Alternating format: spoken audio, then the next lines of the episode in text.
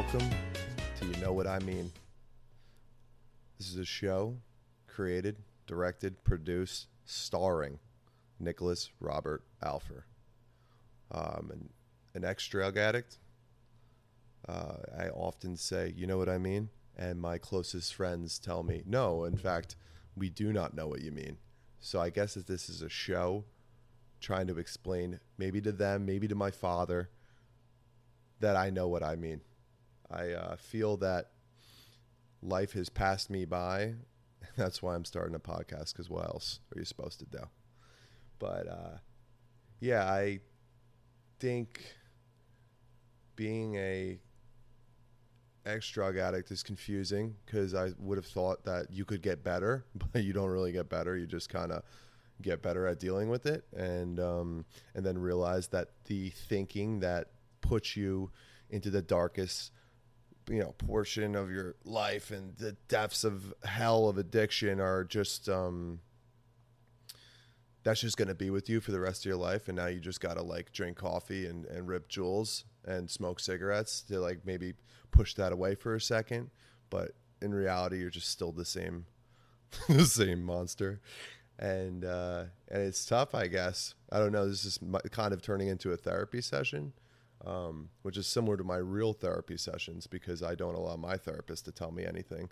I pay him $150 a session uh, just to listen to me rant. So between that and uh, the um, the five phone calls a, a, day that I I'm not supposed to talk on the phone at work, but I do anyway. I'm a property manager. I've, have yet to manage any properties, uh, but I don't get paid for any of that shit. So I'm hoping that, that maybe this will give me some money, and um, it probably won't though. But it's all good. Um, I just want to talk about a bunch of stories and shit and just stuff that I've gone through and my different opinions about about things because I think I have an interesting perspective on um, on reality um, or whatever form that everyone wants to uh, live in. Uh, I've been thinking a lot about my uh, ex drug dealer, Brian Owens. I don't even know if we're supposed to just drop names. That's a common enough name. I'm sure there's more than one Brian Owens drug dealer, but uh, we used to call him Uncle Bry because he was like, uh, he was, I guess he was in his 50s when I knew him. Um, and the first day I met him, I was like this girl picks me up and she's like, "Oh, we're gonna go get blues," and it's like Roxy's oxycodone and um, I've been doing them a lot, but I had no solid connect. And I knew that his son had just passed away from an overdose, and he used to live around the corner from me. And uh, we go down there, and I'm just the manipulative motherfucker that I am. I'm like, I got to bring that up and like tell him I feel so so bad, and that Rob was such a good kid, and I ne- I never knew the fucking kid. So we we drive down there and uh, I hop out of the car, and I've only heard stories about this guy. And uh, my friend gets me out of the car, introduces me to him. I'm like, "Hey, man, I'm I'm Nick. Nice to meet you." He's like, mm, how, how you doing, Nick?"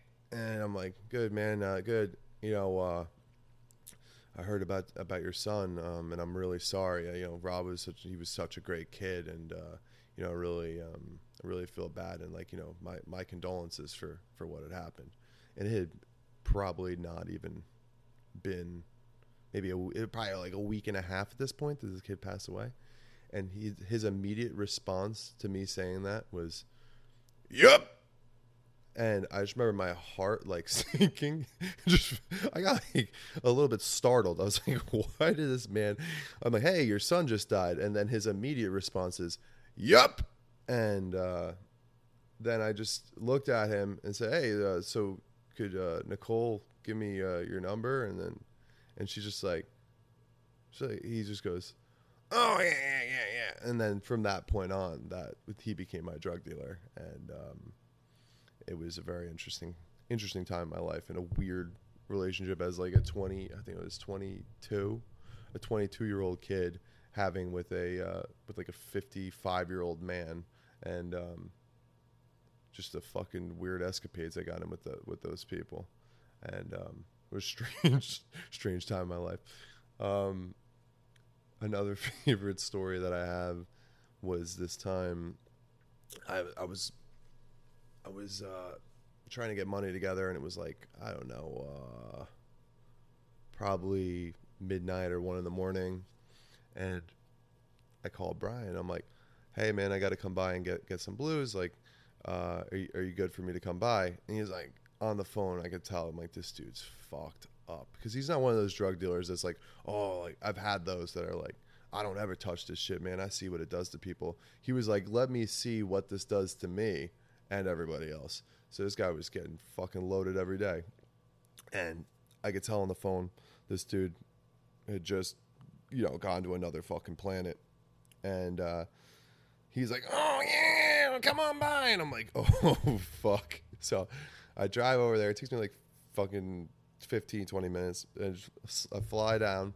I, I run up the stairs and I just and I, I knock on the door and he's just like he's like hello and I'm like I'm like yo it, it, Nick, uh, it's Nick what's what Brian it's Nick I was just on the phone with you he's like oh oh Nick come on in and he and he brings me inside and the guy has a Newport 100 hanging out of his mouth. The place is a cloud of smoke. And the ash on his cigarette's like halfway down. And um, he's just like mildly convulsing, I would say, and kind of just has a, a shake to him. And every time he kind of does like a big movement, he just goes, mm, and he's he's counting all the, the the blues for me, and he's like, "How many blues?" And I said, "Let me let me get three blues," and he goes like the fucking Tootsie Roll pop guy. He's like, "A one, a two, three blues. And he hands them to me. I hand him the money. And I'm looking at him, guys, in his fucking underwear. He looks like shit. And um, his eyes are pinned beyond recognition. And uh, he's just like, he's like swaying back and forth like a like a conservative Jew doing prayers at like uh, at, at um, temple. And just looking at him, I said, Brian, you, you gonna be all right? And his immediate response is, huh? I said, dude, are you going to be all right? And he looks me in the eyes and goes, Oh, yeah, yeah, yeah. I'm fine. But this was normal. This was the people I hung out with. And the strangest part about like this era of my life was I felt most comfortable with that guy, with the people at this bar I used to drink at called the Brookchester, which was a liquor store at the front that was open till like 3 a.m. I believe, or 3 or 4 a.m. And then you walked into the back. There's a little section. You think it's going to be like where there's another cooler. And then there's just a dingy bar that was in there. It just smelled like beer and piss. And it had like the bathrooms had saloon doors. There was no food. And everybody that drank there was just so sad and either addicted to alcohol or addicted to drugs or both or whatever. And um, me and my buddy would just play music on, like, he would just play Torn by Natalie Imbruglia and um, a couple other songs over and over again where he would jump the line and play like Torn three times in a row where we would it like a verbal argument with the with the staff and the people, the other patrons.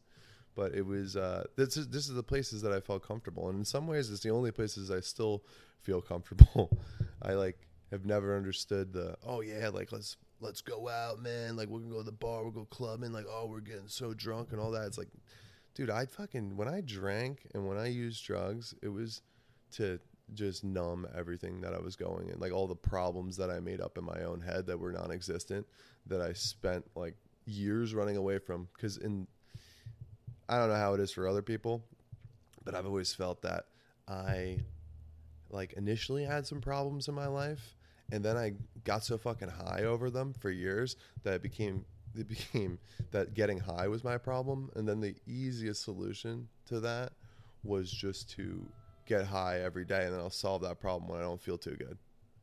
And this is the logic um, and this was somebody was i guess college educated if that even fucking means anything anymore a college educated you know came from a good family like i didn't i wasn't raised to be a criminal or not that i was any good at being one anyway unless you think of you know using drugs as a crime. It's very good at that crime, but other than that, I was not somebody that was well equipped for this like alternative lifestyle. I just didn't like the way that I fucking felt, and I knew I could change it. I'm gonna take a break from talking about drugs for a second. Um, we'll go back to that possibly. Uh, I've been thinking a lot about how I haven't seen many good movies in the theaters, like how it used to be, and a lot of times I'll just opt to watch it at home. But uh, I just saw Chungking Express this weekend with my girlfriend, and uh, some chi- Chinese film, uh, and you know got pretty good reviews or whatever, and uh, it was like I, guess aesthetically it was a beautiful movie. It was shot well, and the dialogue was good, but in reality, the plot just like was nothing. It meant nothing to me. Uh, they literally split the movie. It, kind of the first third was one story, and then the second, this uh, the you know the the next portion of the film or the remaining portion of the film was all a new story, and um, they were in the same city about police officers and they had no relation the other events and i didn't like think it was cute or cool like i was just like very confused and i felt like a racist because probably 40 minutes into the the next section of a chinese man i'm saying i go to my I go to my girlfriend. I'm like, I'm like, is that is that a different guy? And she's like, I was about to ask you the same thing. I'm like, Jesus Christ. But in general, movies in the theaters now, like I saw Top Gun, it was it was honestly incredible, um, but it wasn't much to it. It was just like uh, America, fucking fly the planes, uh, kill the bad guys, he, gets the girl, and um, redemption, and um, you know everybody uh, everybody loves him again, and it was and it was great. I enjoyed it. But other than that, I I saw Parasite, and before that, I can't even remember anything else that was good. And a big issue that they have is they keep doing these, you know, uh, um, remakes of old classics, and they try and make them even better than they did before, and they always come out terrible. So my uh, call to arms for the film industry is to actually go back and take classic films and remake them to be terrible, and that perhaps the inverse will actually result in, a, in an even better movie. And uh, the one example that I can think of is they need to go back and remake Good Will Hunting, but instead this time, Will Hunting is an established like business magnate and uh, like world-renowned mathematician who's a professor at MIT, and like after the you know the half the lights get dimmed in the building and uh, you know everyone's wrapping up in the classroom uh, will sneaks out and and breaks into the janitor's closet and starts mopping the floors and the head janitor starts sprinting after him wait wait wait. And then the rest of the movie is about this guy who's like a multi-millionaire or even a billionaire who's just obsessed with being a janitor and the head head jan- janitor and like the all the janitorial staff is like trying to um, get him in to uh, to be the new janitor at the school. And uh, I just kept thinking about like his relationship with Ben Affleck and that Ben Affleck uh, is super uh, concerned with him following his dreams like he was in the in the real film, and he's and he's saying to him like because he owns like a successful car service uh, uh, business, and he goes to him, he's like, one of these days I'm going to send you your car to come into work. He's like, and you're just not going to come in. It's like the same thing, but in, in, instead, because the, you you got to toss the the English woman who goes to Harvard, and in reality, it's a it's another uh, janitor who's like a Salvadorian woman who uh, who works at Harvard, and uh, at the end of the movie, Ben Affleck is just like so happy when he doesn't get into work, and like hears they didn't get picked up, and then they just show him in like a like a Japanese beater beater car, like a like a like a ninety a 1990 uh, Civic with like you know different colored paneling, just driving to the Mexican border, and I just think that that would be. Um, I would go watch that. I'd pay fifteen dollars to go watch that. Um, I just think that, and it's been said before, just that um, the amount of content that everybody is uh, subjected to is like it's absolutely absurd and like the, there's just an overload of all this shit and like they know that they can just put out garbage now and people are just going to eat it up anyway. And uh, i think it's frustrating. Uh, i hate it. And god forbid you want to see a movie that's funny because that doesn't exist anymore. I haven't seen a movie in the theaters that was funny. Um, I didn't see Bridesmaids in the theater, but I thought that was funny. Um, I don't. I honestly don't even remember. Maybe uh, the other guys, which when I first saw it, me and my friend went there, and uh, we smoked.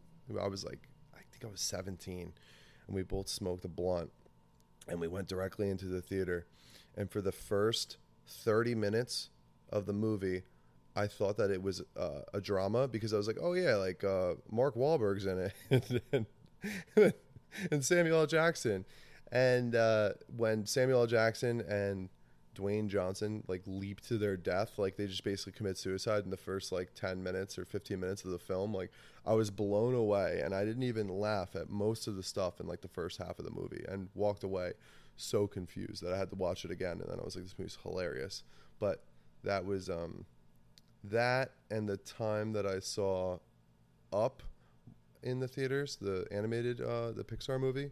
Those are probably the f- two funniest um, movie experiences I had. Where during Up, I was like 15 with my two friends. We had just we smoked a pipe made out of PVC in the woods at the by the movie theater. Went inside and then I proceeded to bawl, crying like like crying my eyes out, uncontrollable so- uh, uh, sobbing in the front row, and um, during the scene where he's showing like the, the, old guy's wife passed away, and he, just how he's so lonely and all that, and he's this crotchety old man, but he has like this soft spot, and anything about old people dying or old people being sad for me, and it has to do with family, just for whatever reason, just like taps into like I know, thinking about my grandfather when he passed and and stuff like that. And I was just an emotional wreck and just like, oh, like just basically moaning during the film. And my my one friend was so stoned that he didn't care. And then my other friend was just next to me and he's just hysterically laughing at me. And then it turns into a point that I'm like crying and laughing because I realize how dumb it is. Because I think I'm also simultaneously like euphorically thinking it's just this such a funny thing that I'm crying like this while also crying at the same time, and um, in the front row of the theater, like making a complete fool out of myself. But um, going on, uh, new topic, just to think that it's kind of related, just that the the way that we're going, like with tech and um, surveillance and like the monitoring of just everything we do. And uh, just for instance like i was talking about the other day with my girlfriend like how you go onto google and you look at the search results and then you go onto duckduckgo. And this isn't an advertisement for duckduckgo but if you know anyone at duckduckgo tell them that i need money and i need it right now. Anywho uh, the search results vary completely. Like and there's certain times that like when something scandalous is going on, is I mean, like even with um, I'll talk about this. Like I uh, I compete or I competed in wrestling like from when I was seven to seventeen, like at a high level, and you know, um, placed in the states for for New Jersey at a point in time, and um, been coaching for a number of years now, and um, I've been doing jiu-jitsu for for about four years. I'm a blue belt, and uh, one thing for me with sports has always been like, I don't, I don't take anything uh, that's illicit as a performance enhancing drug, and I find that anyone who does that, um, that they're cheating, and that I would have a complete uh, ethical dilemma. And to me, I think it, even for me, it it it would probably um, envelop into a moral issue that I have with it that uh, that that's cheating and that you shouldn't do it and I would feel awful about it if I were to to use steroids and um, in the jiu-jitsu community it's completely like some people I guess are upset about it or whatever, but like on the highest level, I like this tournament that's going on probably right now as I'm doing this. Uh, the ADCCs, which is like the world championship of uh, no gi jiu-jitsu. So like when you're wearing like the you know the tight uh, Under Armour type deal rash guard with uh, with with shorts instead of the traditional kimono or the gi. And um, these guys are all juiced to the absolute gills and uh, I was looking up this one guy who's really famous um, in the community as like the best pound for pound jiu-jitsu guy in the world right now, Gordon Ryan. And um, I, I, wrote his name on Google, Gordon Ryan steroids, and like it doesn't even bring up uh, like a quick link for me to, to pick. And I'm just thinking, and then I go on when I search it up, it brings all this stuff up on Reddit where everyone's talking about it, and I'm just like, why is this? being protected. I mean, maybe this isn't um, the perfect example, but it's just the one that I was experienced it last night, and it just frustrates. It just frustrates me how um, well it frustrates me that uh, you see this guy's transformation in 18 months. Like at one point in time, like like dude, I've been lifting for uh, I guess since like pretty much consistently since 2017, and from 2017 to 2020, that's around the time it took me to gain about, I don't know, 30 pounds of mass. So about three years it took me to, to put on 30 pounds and all I did was eat and work out and do all this stuff and not, not even uh, training that much jiu-jitsu at the time. And if you're training like five, six times a week doing a hard jiu-jitsu sessions, it's like, how the hell are you putting on mass like that? And um, that frustrates me. But then just the idea that we live in this, we think we live in this time where we have all this like information, like we, you know, it's the most information that anyone's ever received, and a lot of it's nonsense, and then a lot of it's just hand picked for us. Uh, I think that uh, one of one thing that that would be cool, and um, I guess cool is a subjective term in this in this instance, but uh, like you know, there's always those problems with Netflix, and uh, uh, they don't want multiple people on the same like the same thing watching. Uh, you know, you have limited amount of devices. You can only have one device. Or you can have this many devices on, and um, imagine it gets to a point that they just have like a webcam on you and a and a turret that's on the top of your television or your device, and if if like your uh, if another human being comes into frame, they just murder you on the spot. And I think there's a comfort in that, um, just to show that um, how loyal you are to a service. And uh, I'm uncomfortable now if I'm not using a service.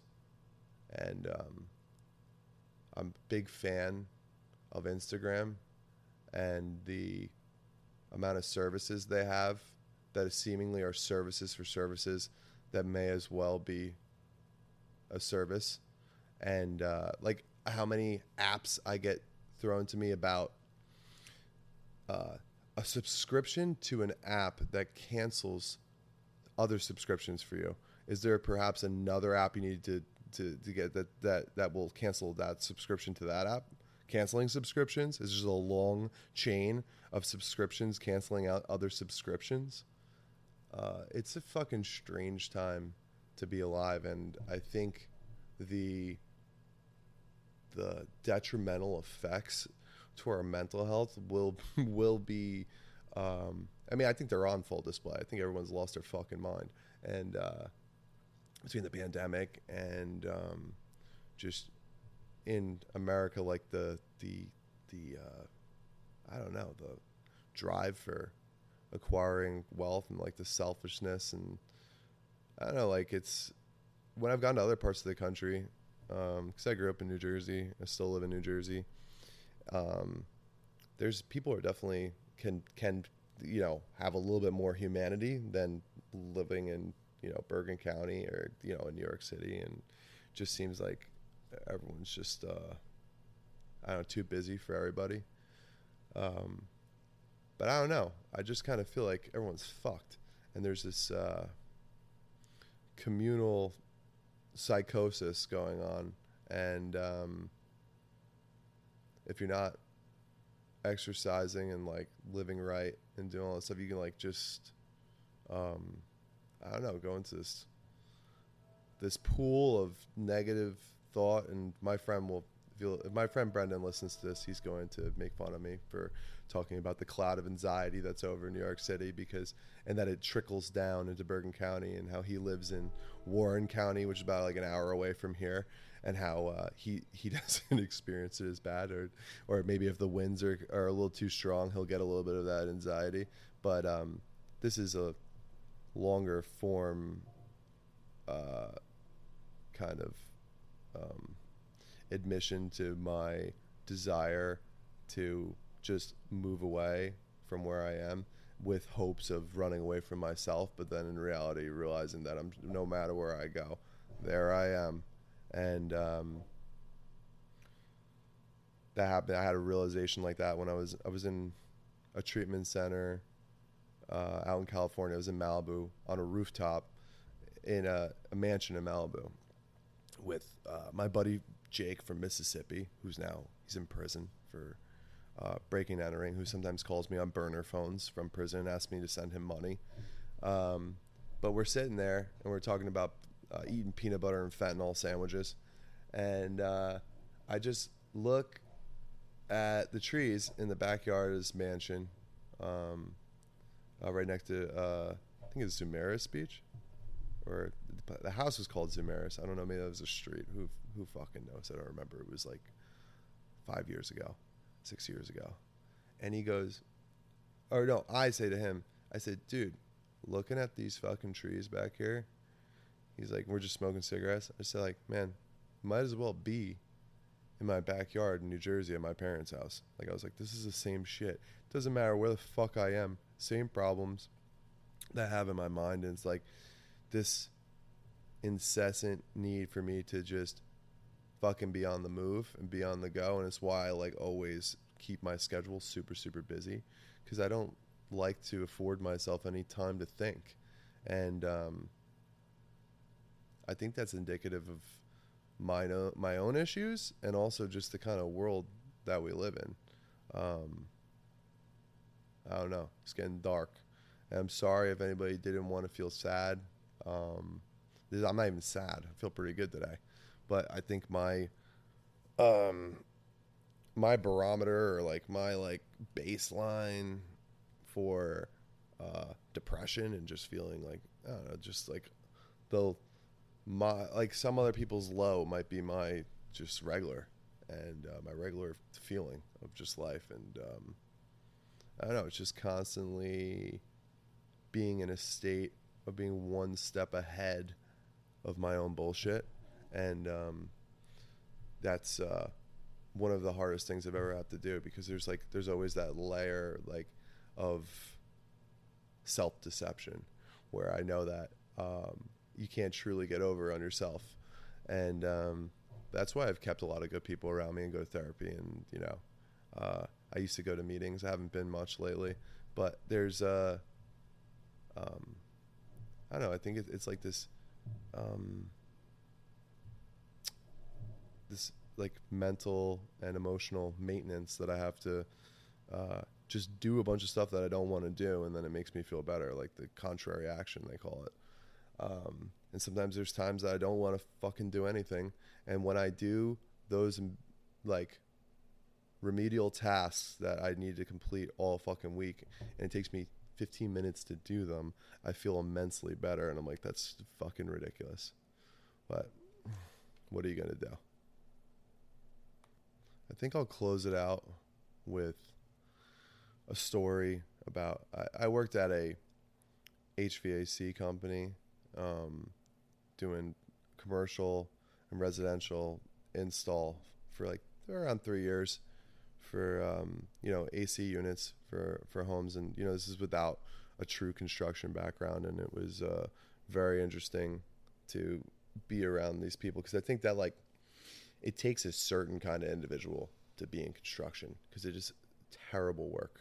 And it is grueling and repetitive and uh, just overall like I don't know it's a lot of people just can't they're just not tough enough to do it. And I like went into it being kind of tough from being a you know high level athlete and you know working out and all this and just have like determination to get th- to finish things at times. And um, I uh, love the rough and gruff attitude of these of these people who are, all sick in their own way and I don't know if it was just this company that I worked at but there's this one guy Bob who was in his 60s and uh, he taught me everything that I know and according to him he only knew three things. And he's like, dude, I already taught you three things. I can't go teaching you anything more. He's like, because that's about all I know.